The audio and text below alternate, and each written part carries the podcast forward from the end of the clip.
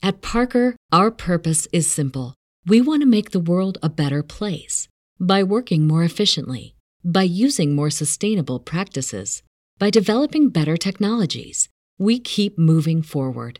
With each new idea, innovation, and partnership, we're one step closer to fulfilling our purpose every single day.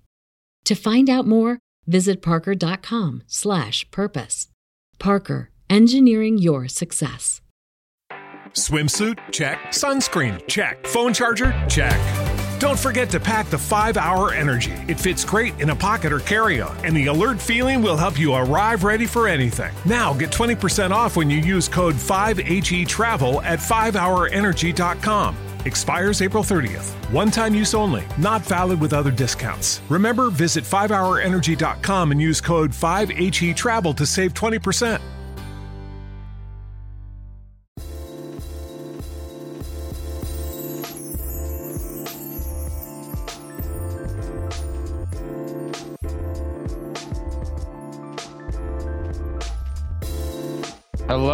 Welcome back to ACCRAC. I'm Jed Wolpaw, and I'm really thrilled to have back with me today a fantastic guest who has been on the show before, uh, Kali Dayton. Listeners uh, who listen regularly will know that Kali was on a few years ago to talk about her incredible work with w- getting patients up and walking and mobilized in the ICU, even when they are intubated. And we had a really interesting discussion and over the past few years, even through COVID, she's done even more amazing work on this. And so I'm really happy that she agreed to come back to the show to talk about what she's doing and how she's helping ICUs really across the country to engage in this really important work. So I'm excited to talk about it. Kali, welcome back to the show. Thanks for having me. So let's start by uh, talking about what kind of transition has happened in your work over the past you know few years since we talked last you're really doing a ton of this and just tell us a little bit about how that evolution happened.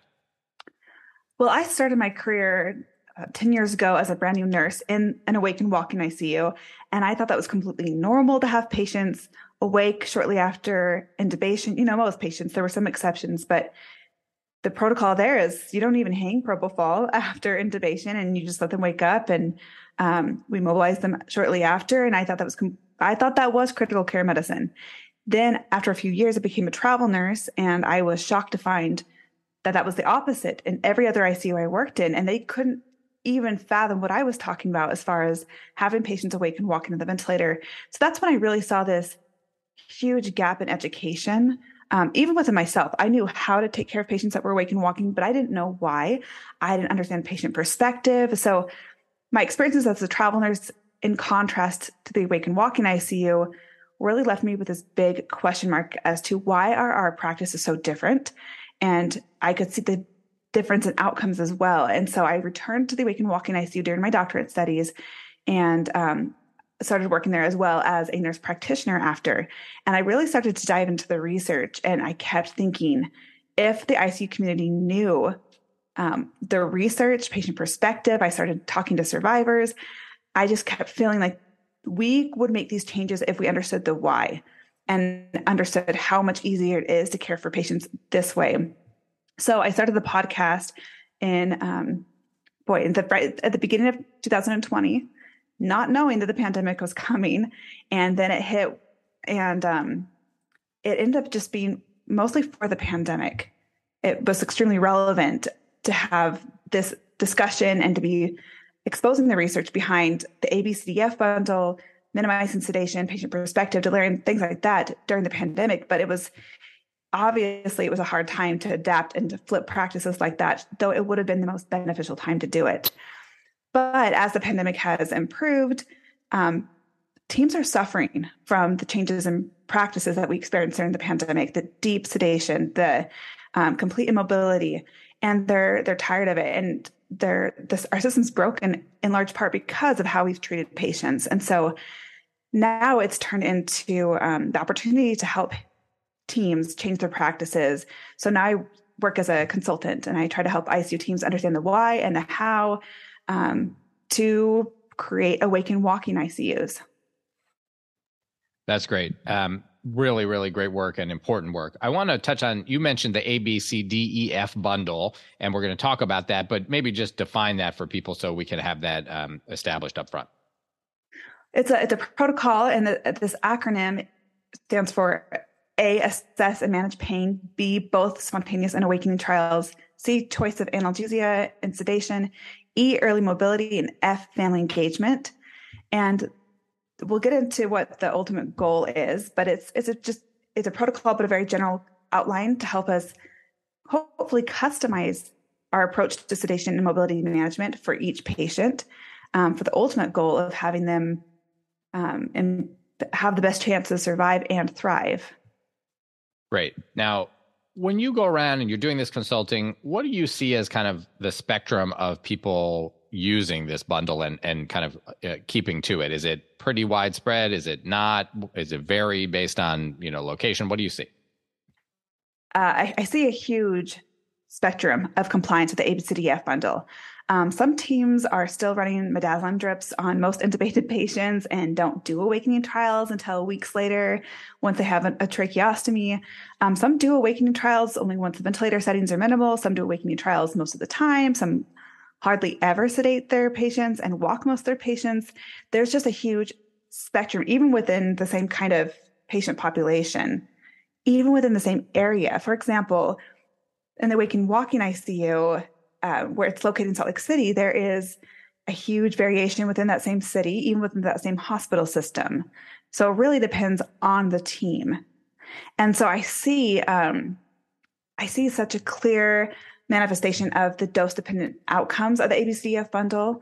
So teams that have the lowest compliance with the ABCDF bundle also have the longest length of stays, highest trache- rates of tracheostomies, highest mortality, readmission rates they're the ones that are really feeling it the most, that are having the worst staff retention, morale, burnout, things like that. And I don't know what, you know, chicken or the egg, which comes first, but um, I see where they say in this recent 2019 ABCDF bundle study that the outcomes were dose dependent. And I see that every time I talk to teams. Um, and so when they tell me we're having a really hard time um, getting our patients to LTAC because LTACs are full. We don't know how to rehabilitate these patients. I then ask, well, what are you sedating them with? How deeply are you sedating them? Um, how soon are you doing waking to trials? I, I just, I can already tell by their outcomes what their initial treatments are like. Oh, that's really interesting. So you hear you hear about the outcomes, and then you can predict pretty accurately how how closely they're holding to this bundle, which Absolutely. a lot about about what the bundle can do, right? Because um, you know, obviously this is evidence based, right? Wes Ely and, and others have have really put a lot of work into publishing on this. So let's talk about the barriers. So, you know, there's obviously, as you said, a wide spectrum. Some places are really doing this well, others are not doing it at all. What are the barriers to doing this that you find places struggling with? So, a lot of people will tell me we're too short staffed, um, our patients are too sick, things like that. Um, but when you dive deeper into it, it's really down to education, cultural myths that we have. Um, we have a lot of misinformation in the ICU community. Um, some of them include um, this belief that sedation is sleep, that the discomfort and terror we see during awakening trials is primarily from the endotracheal tube, um, that patients are as comfortable as they look, or that the less they move, the less pain and anxiety they have. Um, a lot of nurses believe that sedation is more humane that every patient should be sedated right after intubation. Um, because again, they think that they're sleeping, they think that they're spared the trauma and suffering um, during an ICU stay. Um, a lot of clinicians understand that awakening trials are just to check in on the patient, maybe try some mobility, and then immediately turn it back on. And I think that comes down to using the word trial or vacation. Um, they also think that awakening trials are just for breathing trials once ventilator settings are low that's common in a lot of ICUs that they don't even do awakening trials until it's time to see if they can extubate. Um, there's a fear that uh, mobility or decrease in sedation is high risk and dangerous um, on any patient on mechanical ventilation. And a lot of people think that early mobility is just too much work and not a big priority when you're just trying to get people to survive. Yeah. I mean, those all uh, ring true in terms of things I've heard people say. And you know, uh, even things, and you, you may have mentioned this, but you know, the fear of because I, I, don't think anybody's out there saying yes i know this is better for patients but i don't care about that right? People want to do what's good for patients but they they are they do believe these things that you've said including you know that if they try to walk people with tubes the tube will come out right? And therefore the patient will be harmed. And um, i mean it's the same with constantly uh, restraining people who have are intubated right? They'll pull out their tube and and um, you know that will be bad for them. So eh, i think it's all driven by a desire to help. It's just some of these um, beliefs are not are not backed up by the evidence, as you've said. Absolutely. Um, I I think when I tell people, especially nurses, um, that I'm helping create awaken walking ICUs or that I've worked in an awaken walking ICU, they immediately imagine um, delirious, thrashing patients trying to get out of bed, trying to pull their lines and tubes, and that the whole ICU is like that. Um, and of course, there's no one's excited about that if that's the reality. What they haven't experienced is what it's like to allow patients to wake up shortly after intubation when they don't have days, weeks of sleep, uh, well, sleep deprivation from sedation and delirium and um, all the agitation and discomfort that comes from that. When they wake up shortly after intubation, most patients come out like it's a colonoscopy, right? We often give less sedation for intubation than we do for colonoscopy, and you can usually reason with them depending on what their um, diagnosis is, if they have encephalopathy or delirium, you know, prior to intubation. But even if they do have those things, the level of agitation, in my experience, is less than the agitation you experience during an awakening trial. So a lot of this fear and this misunderstanding comes from a lack of experience with it. When you start sedation on everyone automatically, you deprive the staff of the opportunity to connect with patients, have patients that are calm, oriented, reliable, that protect their own endotracheal tube, that are strong enough to get out of the bed. They don't get to have that experience. And so I think that's where a lot of the misunderstanding and the fear comes from. Yeah, that makes a ton of sense. Let's talk about some of the important things that you try to help people understand. So let's start again with the ABCDEF or A to F bundle. What what do you tell people is really the the idea and the vision of this bundle? Yeah, this is so important because when I talk to teams, some of the member team members will say, "Oh, yeah, we practice the ABCDF bundle," meaning usually that they have it in their EMR system. They have an SAT, SBT, CAM, RASS requirement in their charting system, but they don't really practice the ABCDF bundle. And I think a lot of that is because they don't understand why it's important, what they're working towards, and the vision of the ABCDF bundle, and what the overall objective is. So in this um, recent 2019 study, there was a really great commentary that clarified the purpose of the ABCDF bundle is to produce patients that are awake, cognitively engaged, physically active, in order to facilitate patient autonomy and the ability to express unmet physical, emotional, and spiritual needs. So, really, the objective is to have patients that would fit into an awake and walking ICU model it's not to automatically start sedation, keep them comatose until it's time to try to extubate them. Um, th- that was a cultural application, I think. Um, I think we were too scared to just go all the way. We had all this research, all this knowledge, knowing how harmful sedation is, but we still were so afraid of patient safety, which is a whole nother conversation because obviously sedation is unsafe, but we still just couldn't imagine them coming out being calm oriented or knowing how to manage them without sedation. So we continued to start sedation and then do awakening trials, but without this understanding that we're trying to have patients that are awake, autonomous, communicative, mobile. Um, we have no compass, no guiding star to, to navigate how to do awakening trials, why to do them, you know, how to mobilize patients. So really, if we're practicing the ABCDF bundle, we're going to ask after each intubation, does this patient have an indication for sedation? Because there are obviously times when it's absolutely essential, such as active seizures, intracranial hypertension, the inability to oxygenate with movement, extreme drug toxicity. Those are exceptions in which obviously we're going to have going to have to sedate a patient. And then the A to F bundle leads us to utilize the C, which is choice of analgesia and sedation. Then we have that discussion as to what's the safest sedation we can use at the lowest dose, what's our RASS goal, that's going to guide us. Um, but otherwise, if we don't have to sedate a patient um, solely for mechanical ventilation, that is not an indication for, for sedation. There's nothing in the research that I've been able to find that says that you have to sedate a patient continuously after intubation. Um, yet we have vast research showing the harm of doing that, but we've continued it. And again, I think that comes down to um, not providing our teams the knowledge and vision of patients being awake and mobile. Um, and so we've continued this cultural assumption.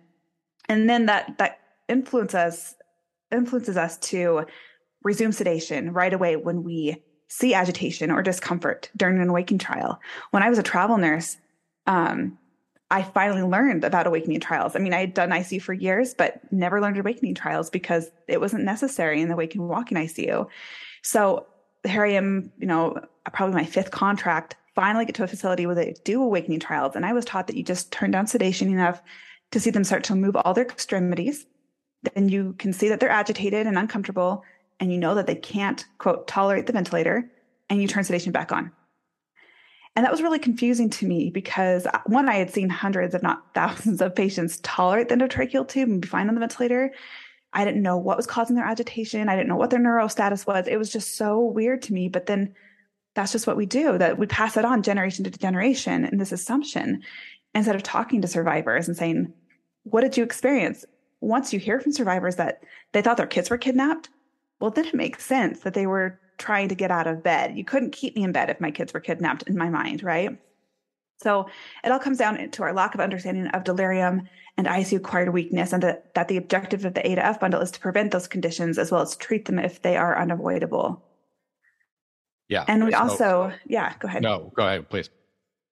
Well, I, I just, um, when we misunderstand that the the this vision of the A to F bundle and the value and the difference it makes to outcomes, um, we create this lethal circumstance, these lethal circumstances for our patients. Um, so when I hear from teams, I know that improves outcomes. I know that you know patients are more, more likely to discharge home and things like that. But we can only focus on keeping them alive, right? That's that's always the thing. Um, our patients are too sick, and there are times when obviously when you're using a rapid transfuser and things are hot and heavy, that's that's an exception. But in the continuum of care in the ICU, if we're focused on keeping patients alive, then the ADEF bundle is especially important. We know that the ADEF bundle decreases seven day mortality by 68%. 68%. Imagine if that was a medication, we'd have 100% compliance. And yet we're too busy focused on keeping patients alive to keep patients alive with the ADEF bundle. It doesn't make sense, right? But it all comes down to our education. We don't talk about that at the bedside. We don't say, wow, this patient's sedated. They're, you know, significantly increased risk of delirium. And we know that delirium doubles the risk of dying in the hospital, triples the risk of dying six months after the hospital. Or um, while they have delirium, we better take off sedation, avoid sedation, because we know that for every one day of delirium, there's a 10% re- increased risk of dying. We don't say, hey, we need to especially apply the A to F bundle because it'll decrease delirium by 25 to 50%. Or we need to mobilize them because that will um, decrease delirium by 47%. Um, we don't talk about those things. And obviously, usually it's because we're not even aware of them. Right. No, and that's why education and what you're doing is so important. Let's talk about some of the barriers you mentioned. So, one, you mentioned workload. How do you help people to um, get buy-in when they think, you know, we just don't have the staff or the work is it's going to be too much work? Yeah, I think again, this is rooted in our personal experiences. It is so much work to take sedation off of a patient that's been sedated for I don't know at least a few days and they're strong enough to thrash, strong enough to try to get to their endotracheal tube, um, but they're so confused and agitated and terrified, right? Um, again, that's why I hated the awakening trials as a nurse because it was just so such a burden on me, especially the way we've been doing them. Um, I know some teams I see that they're doing awakening trials at five o'clock in the morning in a dark, isolated room. It's the end of a nurse's shift. They have so many things to do, but they turn down sedation. The patient comes out agitated. Um, they don't have family at the bedside, physical and occupational therapy to help them deal with that agitation, help them emerge from delirium. They're stuck on their own. It's unsafe. So here we are in the staffing crisis, and we're saying, okay, now unmask the delirium that we've created. Good luck, nurses.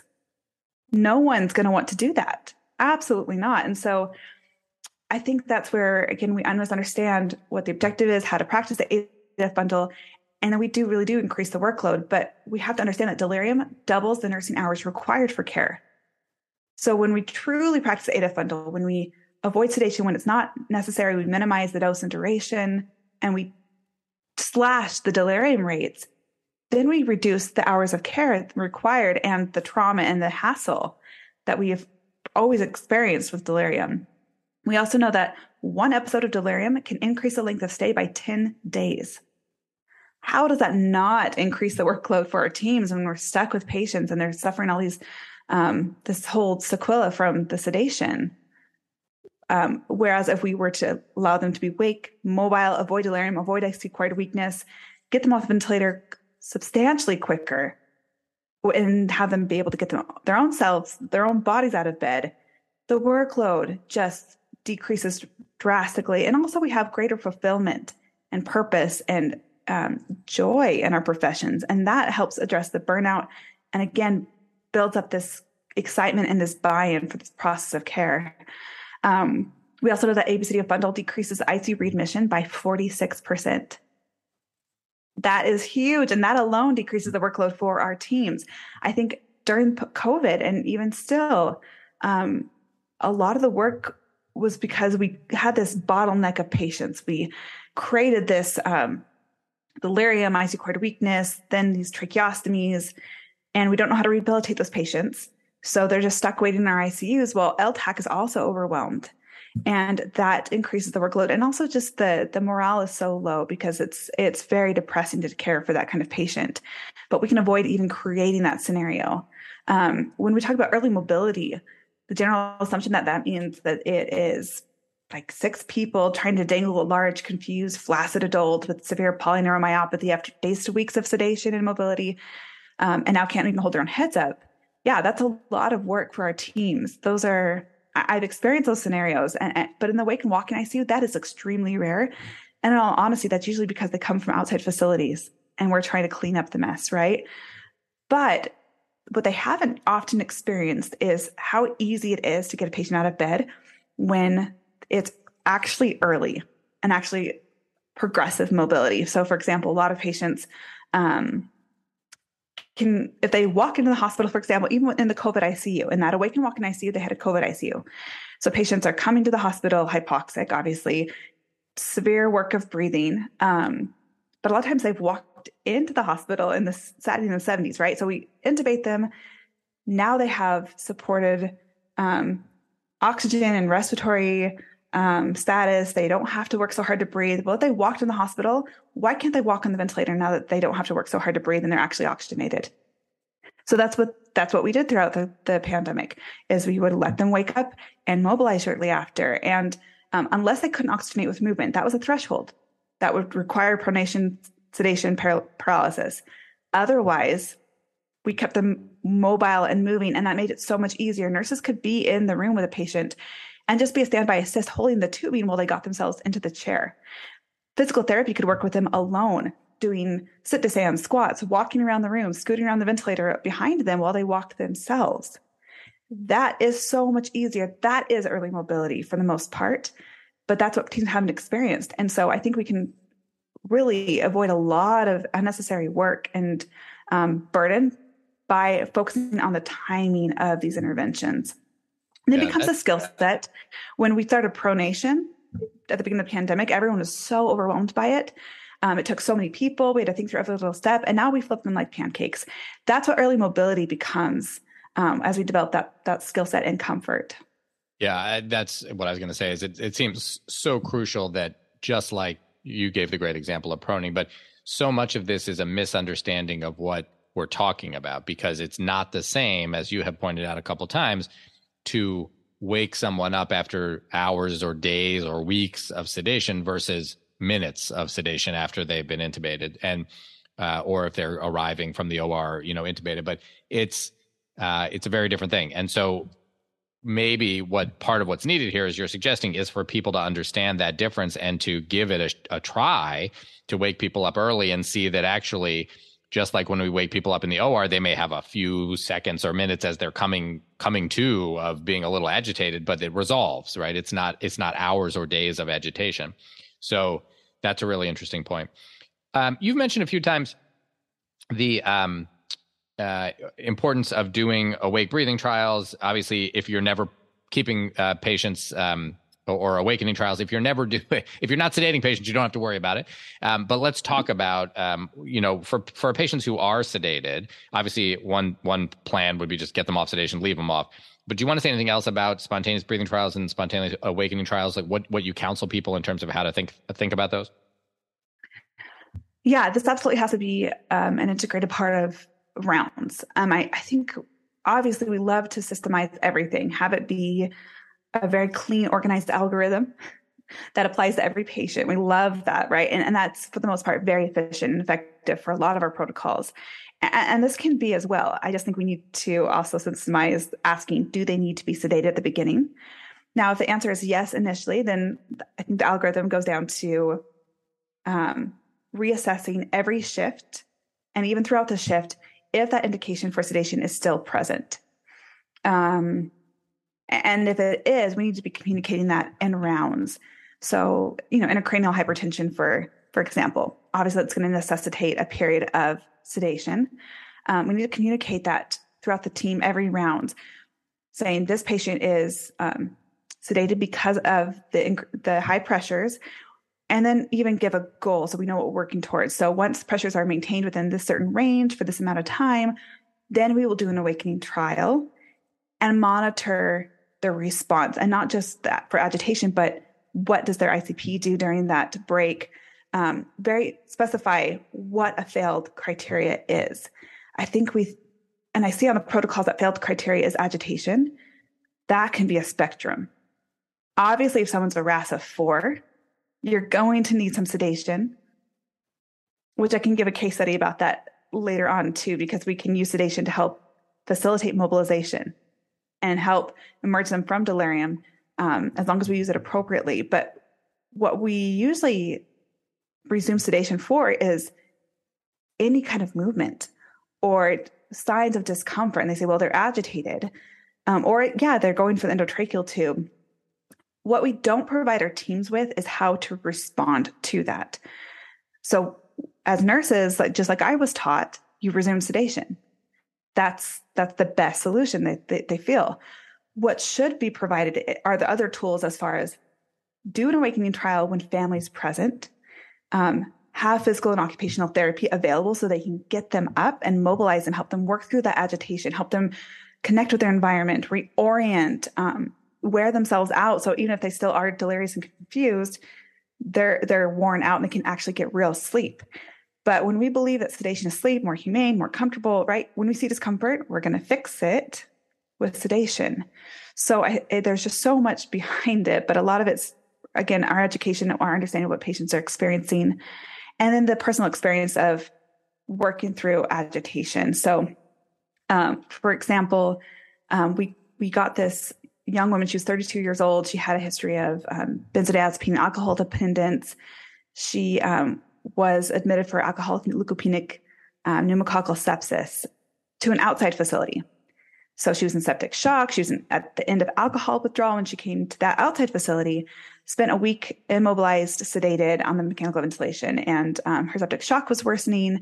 They were preparing to discontinue care, and the family had her transferred to the wake and walking ICU. So when she showed up, she was still on one or two vasopressors, deeply sedated with midazolam. Um, and was on a PEEP of 16 and I think 70 or 80%. And so she was pretty sick. But we also recognized that she was malnourished at baseline. She had all these risk factors for delirium and ic weakness. Like her chance for survival depended on her being awake and mobile.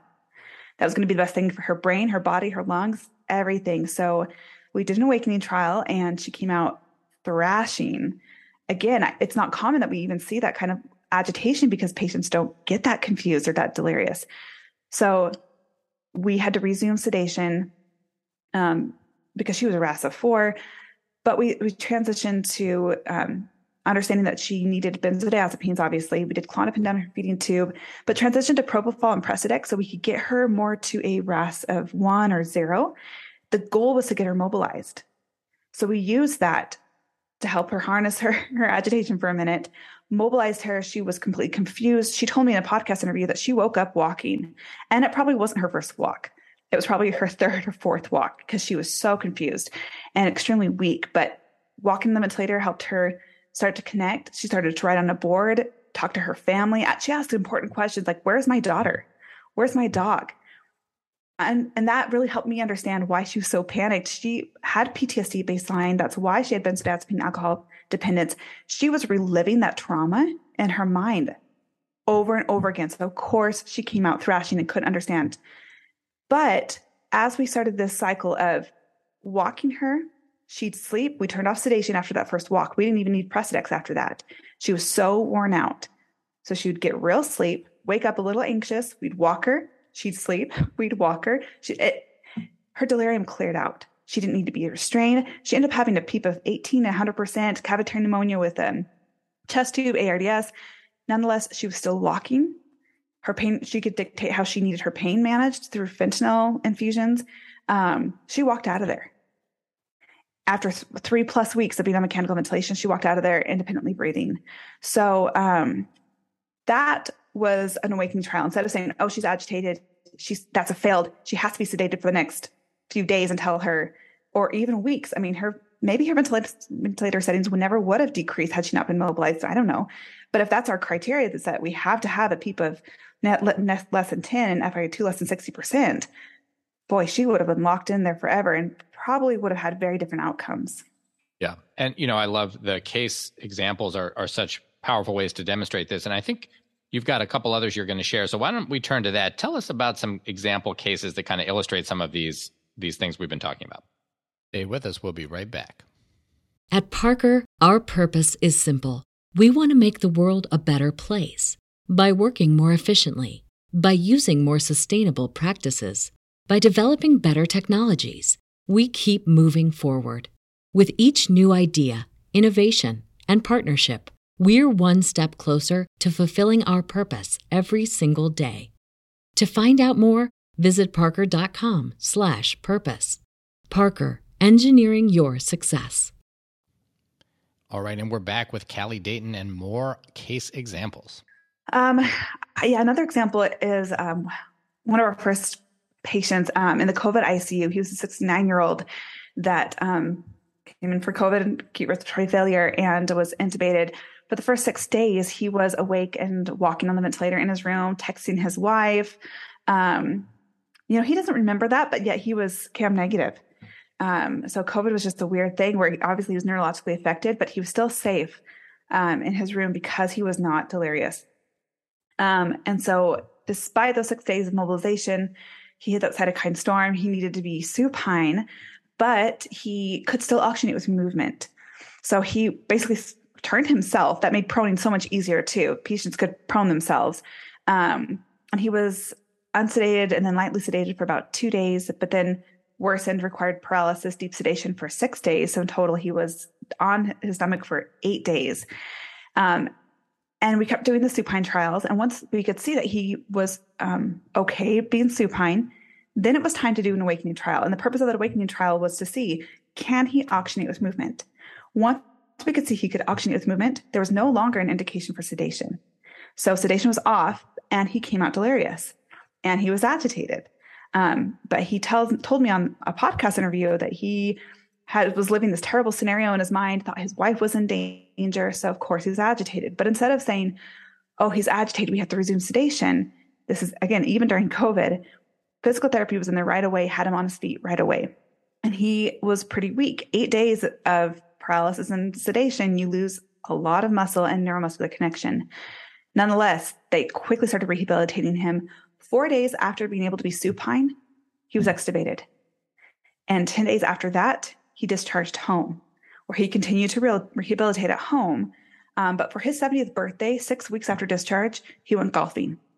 Wow. Eight weeks after discharge, he walked eight miles at 70 years old, a severe COVID ARDS survivor, walked eight miles, eight weeks after discharge. How different his outcomes would have been had we one sedated him from the very beginning. Had we sedated him from the very beginning, um, we could not have mobilized him so quickly, right? He would have been so weak even quicker. Um, he probably would have been prone to paralyze quicker. We, there is some evidence to show that um, muscular atrophy fuels and maybe even causes ARDS. So um, we were finding a lot of elements. But again, that was an approach to the ABCDF bundle. Many patients, many COVID patients didn't have to be prone and paralyzed. Many didn't reach that point. And I wonder how much of that had to do with the minimalization of muscular atrophy. Nonetheless, those that did have to be prone and paralyzed, that's when the awakening trials finally came into play. Otherwise, there really weren't awakening trials, even their COVID ICU. Yeah, that's such a powerful story and, and emblematic of how important this is. It is, you know, as you're telling the story, and I imagine, okay, it's finally time to try waking him up. He wakes up and he's agitated. And uh, I just think it's in so many places the response to that is going to be oh he he can't you know he's agitated he's a danger he's going to pull he's going to pull his tube out he's yeah. going to pull his lines out he's too agitated we need to sedate him. Whereas what you guys did is you you got him up walking, right? I mean, that is um is so interesting. Is it's just a completely different response to uh, uh, emergence agitation, and one that it sounds like has been very powerful for for your practice. There's um, a there's a little saying um, from Dr. Benenati there. He says, um, "Walk when sluggish, walk when wild." So I was just on site with the team earlier this week, so this is fresh in my mind. Um, they've made a lot of progress. This is my second visit with them. And um, I showed up bracing myself for awakening trials at five in the morning, and hardly anyone needed an awakening trial because they were already off sedation, which was yeah. so fulfilling and exciting for me. But there was a new newer nurse there that got a new admit. Um, while I was there, I saw this patient roll in on BiPAP. Um, he was intubated for COPD exacerbation. Um, he was wheelchair dependent at baseline. Um, and uh, propofol was automatically hung. And so they still hadn't gotten to that point. I think they were doing much earlier awakening trials, which was still making it easier. But I wanted them to experience what it was like to let them wake up right after and mobilize right away. Because I knew that that's that is how we're going to make this sustainable. If we keep these awakening trials at very subjective, variable points, and we're still trying to do the cleanup, it's just going to it becomes muddy and it's still difficult. So I went in and the nurse was like, I don't know about that. He was just intubated. And I and I posed the question, but what what is his need for sedation? Why does he need to be sedated? And and you could tell it was, it was just a new question. It was a new thought. Um, you know, we just don't ask that. So she's like, I guess I don't because he's intubated, and we talked about that. That is not a reason to be sedated. So um, and I said, we're here. So I, we brought in occupational physical therapy. Um, we took off sedation. And again, he was hypercapnic. You know, he was pretty obtunded when he first arrived. So he was sluggish. Um, and then he became a little bit agitated. He did not like that tube, obviously, but he couldn't understand what it was. So physical occupational therapy got him into a chair. Um, because again, he wasn't mobile at baseline. And, um, that stimulation, that movement, that mobility helped him merge from the emergence agitation, but also helped him um, I'm sure, along with the ventilator, clear out from the hypercapnia, obviously. And so, two hours after intubation, while we're doing this, the team's rounding. They come around, the residents, the doctors, eh, the whole the whole multi, multidisciplinary team is outside his door, and he's waving at them, giving them a thumbs up, writing his name on the clipboard and clarifying his last name. We had his last name wrong. Which, how important is that to get someone's name correct, right? How would we know who he was? So um, they were just shocked. Their jaws dropped. It was just a paradigm shift. Wait, we just intubated this guy. You know, he was barely able to open his eyes uh, before we intubated him. But shouldn't he be sedated? But I guess he doesn't have to be. It was just, it's all a paradigm shift. So walk when wild, walk when sluggish, or any kind of mobility. That is the response. That's the tool. And until we um, appreciate that as such an effective tool, we're really doing everyone a disservice, but especially nurses. They should not have to deal with that alone. Yeah, that's so interesting. Um, I love it. I love that that is just this completely for a lot of people counterintuitive, but but you know powerful approach to doing this differently.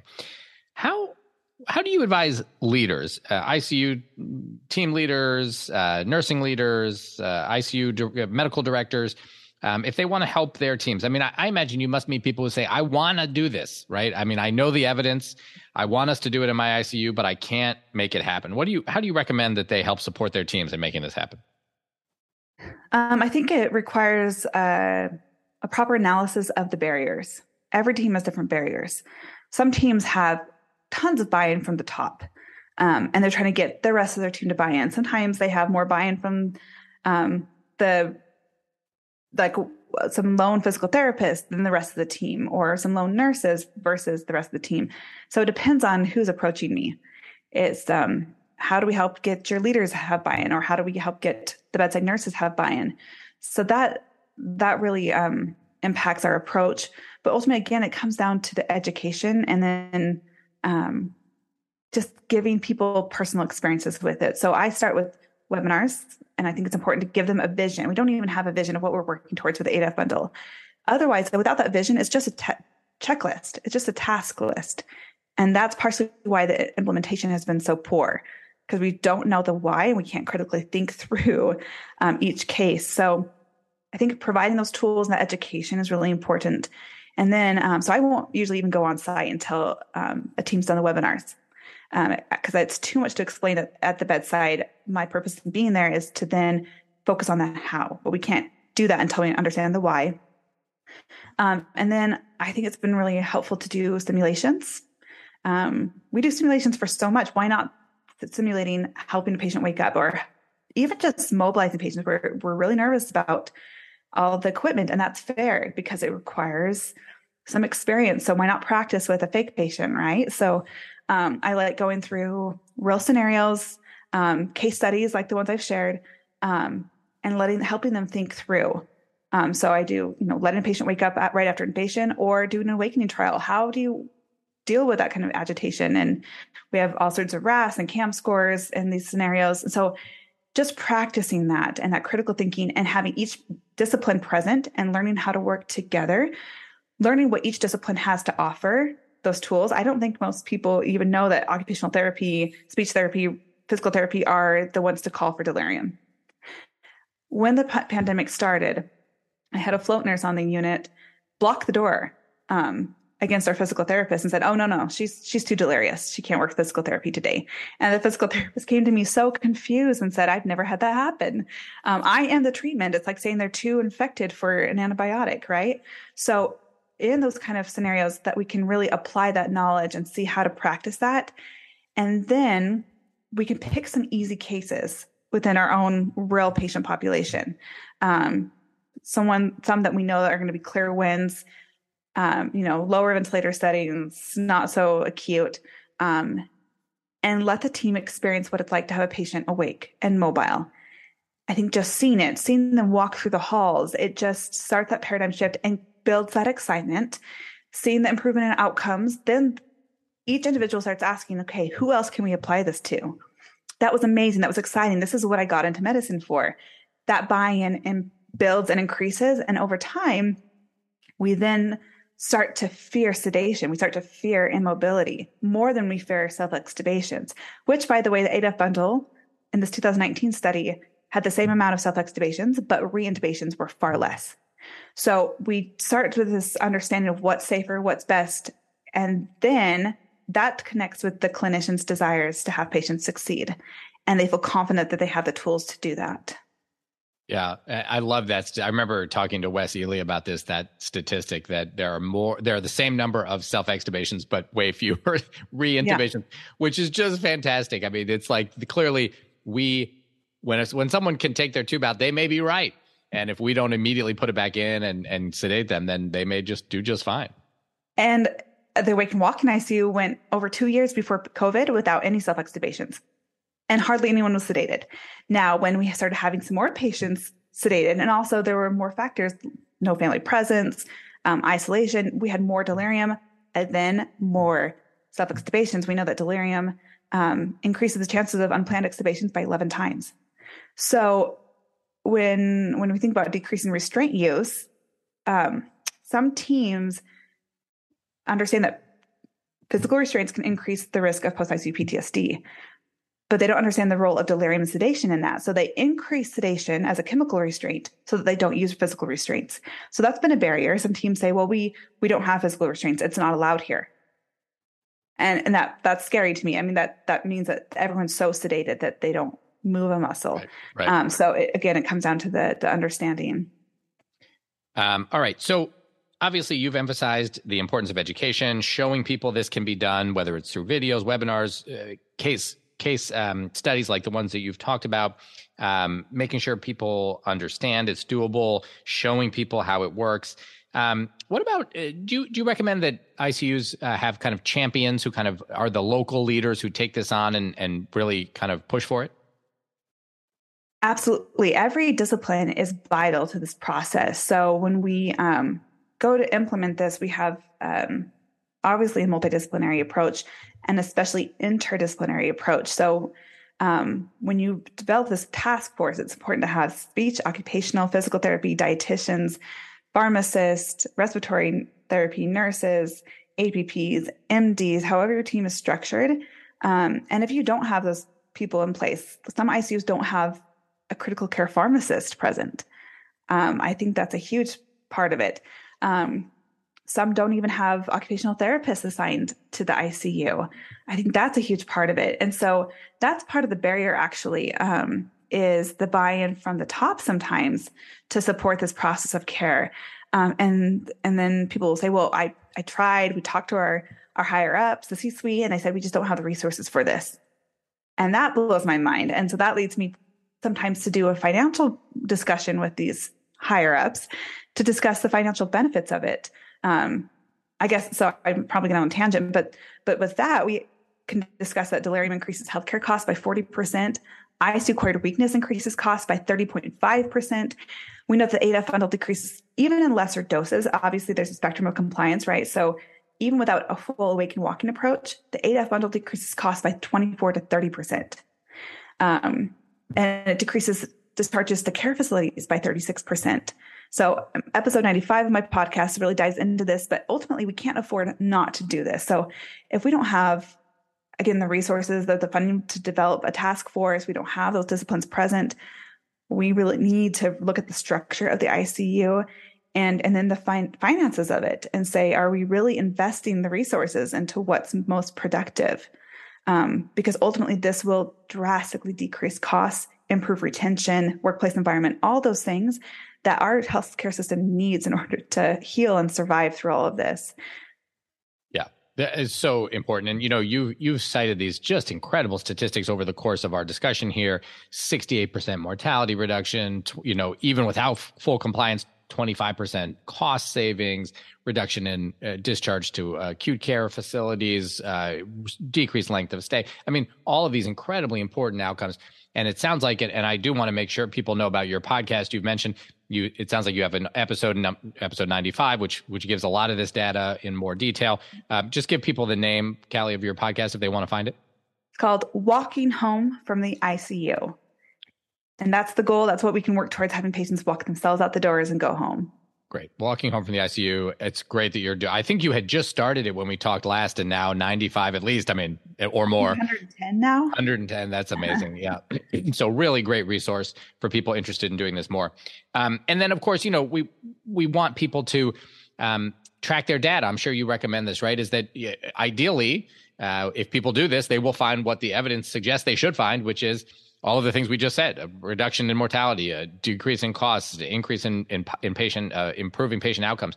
And and you want people to collect that data so they can see that and then you know kind of confirm up that buy-in. Absolutely. Yep. So sometimes they say well we don't have physical therapists enough physical therapists to walk all of our patients. Um, so in order to get the buy-in to get more physical therapists you need to show that you have more patients that are appropriate for physical therapy. If they're deeply sedated, you're not going to get more physical therapists. Um, you just can't validate that if you don't have the patients um, available to work with them. And so, showing even just that you're working, you're improving outcomes with a little done. So, if you can only have patients awake and in the chair, um, that will improve your outcomes, and you can show them, hey, we're saving you money you need to improve this. But you know it depends on again depends on your leadership. Some say i can see the data. I can see the research here. I know that that will apply to our hospital. Let's just hire them right away. Let's you know do what it takes now. But if they're required there's more data um, required for their icu specifically then having a baseline tracking it throughout helps get that buy-in. It also helps the clinicians understand um, their success so we were doing a debriefing with this team earlier this week showing the improvement and they, we could see the graphics up on the board saying, look at how your length of stay has decreased, your discharge disposition has changed, your delirium rates are decreased. And we celebrated it. So that's, um, I think, really important too. And to share that data. I think it's really important to keep the whole team in communication. So you have champions that are leading their own discipline that are present, but they need to also be sharing the good things. So I, I, encourage people to do case study when they find have the successes, get patient authorization for their pictures to be taken. Imagine patients are awake, they're autonomous, they can sign their own um, authorization saying, yes, please use my picture. Most patients, I don't think I've ever had a patient say no. They're excited. They want to dedicate their experience to, to the, to the team, right? Um, and so that's why on my Instagram and my website, I have a lot of patient images because they've freely given authorization. But then we can make those into case studies, send them out to the rest of the team and say, hey, look at this patient that was showered while intubated. This is what happened, and this is um, how their outcomes turned out. And so having the data and those specific case studies keeps the whole team engaged and aware and excited about the process. Yeah, that's fantastic. I, I the idea of, of getting a shower while intubated is fantastic. I love that image. Um, and I can see how powerful that would be to have pictures, uh, you know, or, or at least a description. I mean, obviously, you know, got to be careful with uh, pictures of someone getting a shower, but, you know, uh, just the idea of it happening is so interesting. Absolutely. And I, I, have a picture of a patient, just a ventilator outside the shower room. That's as far as I've gotten. perfect. Perfect. Um, well, Kali, you know, this is so fantastic. And, and we already said people who want more information, uh, we'll put um, articles and links in the show notes that they can check out. Obviously, your podcast, um, which we mentioned. And, uh, you know, anything else you want to point people toward if they want to learn more about this? Yeah, when we're talking about educating our teams, that's what I hope the podcast would be used for. Obviously, on my website, under the resources tab, there's the podcast for clinicians. I have another podcast for families which I think is really helpful to provide for families right away because it gives an introduction to the ICU, their role in the ICU team, information about delirium and um, mobility, things like that, so that you don't have to spend all the time explaining to them how they can help their loved ones.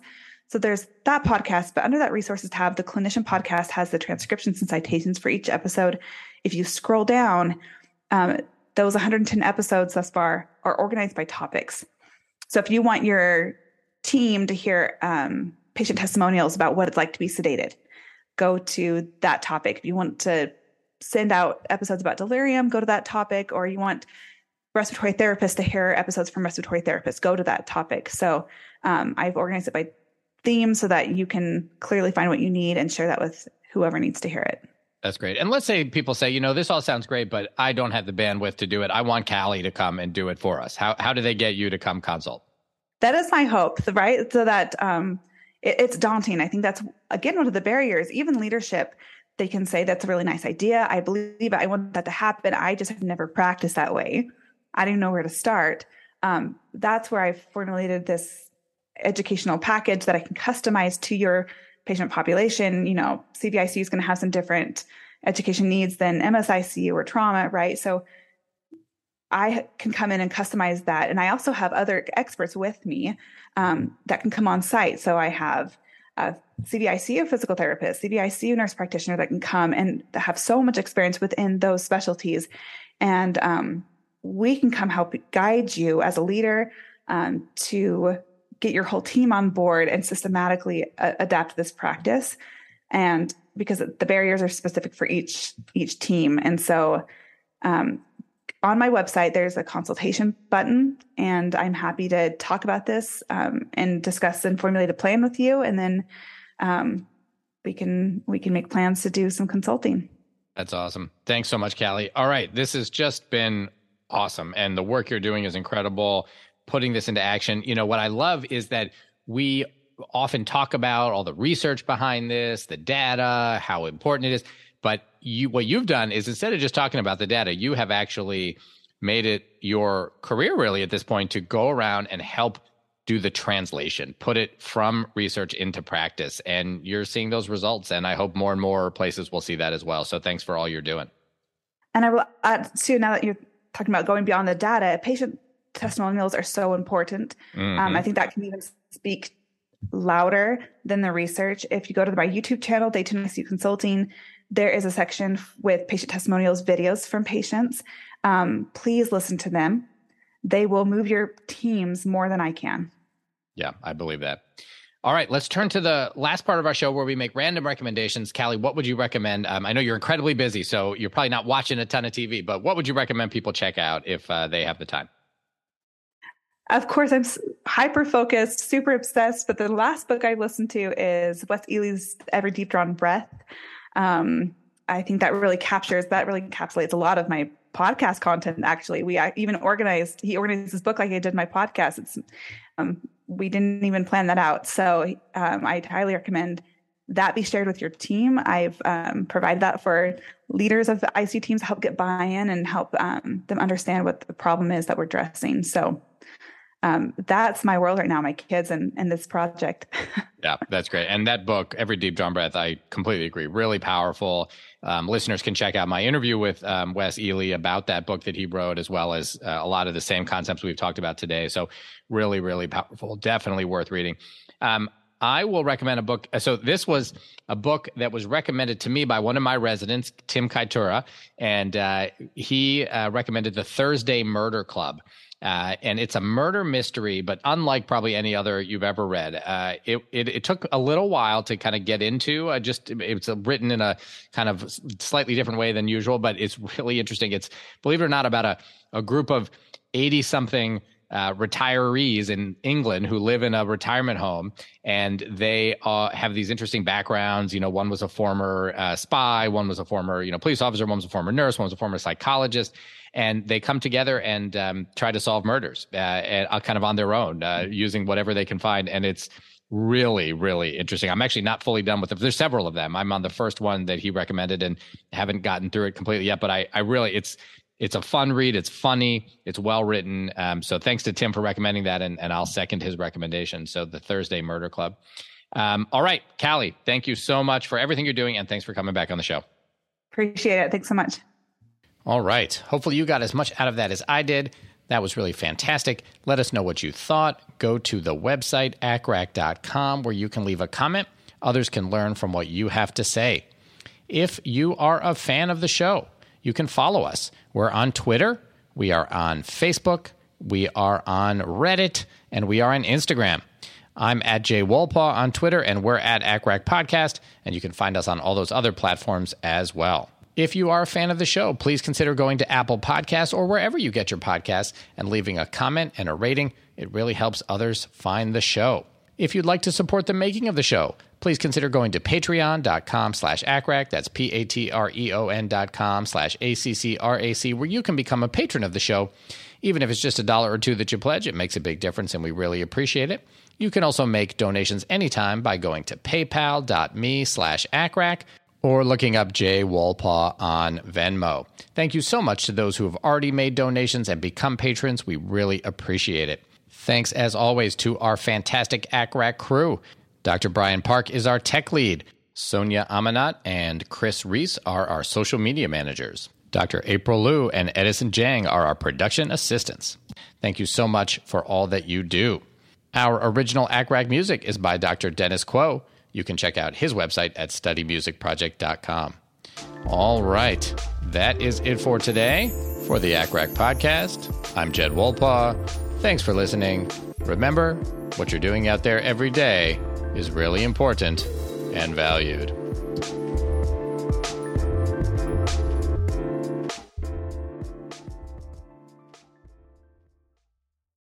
At Parker, our purpose is simple. We want to make the world a better place by working more efficiently, by using more sustainable practices, by developing better technologies. We keep moving forward. With each new idea, innovation, and partnership, we're one step closer to fulfilling our purpose every single day. To find out more, visit parker.com/purpose. Parker, engineering your success.